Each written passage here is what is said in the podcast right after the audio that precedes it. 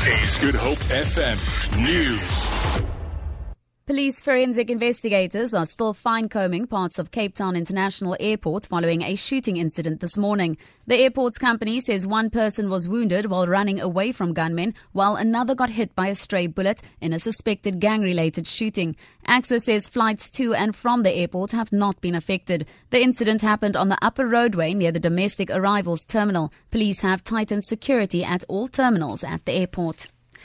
Police have opened an inquest after the body of a three month old baby was found in a waste bin at Lwandle near Strand. Police spokesperson Noloyiso Rwexana says community members found the child's body and alerted authorities.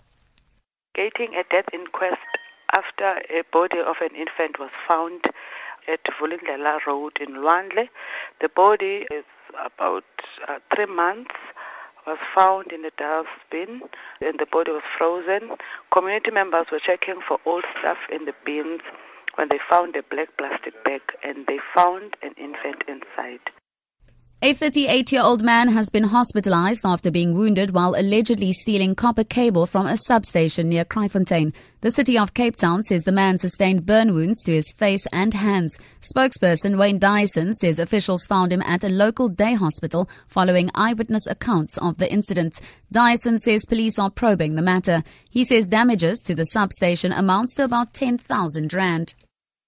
To end this bulletin, Harvey Weinstein, the disgraced Hollywood mogul accused of decades of sexual abuse and harassment, has resigned from the board of his production company as actress Reese Witherspoon became the latest star to open up about her own experience of sexual assault.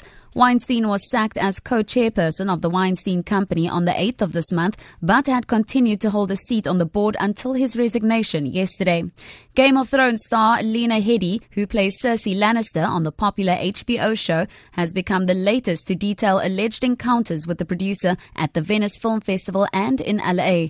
For Good Hope FM News and Traffic, I'm Tamara Snow. And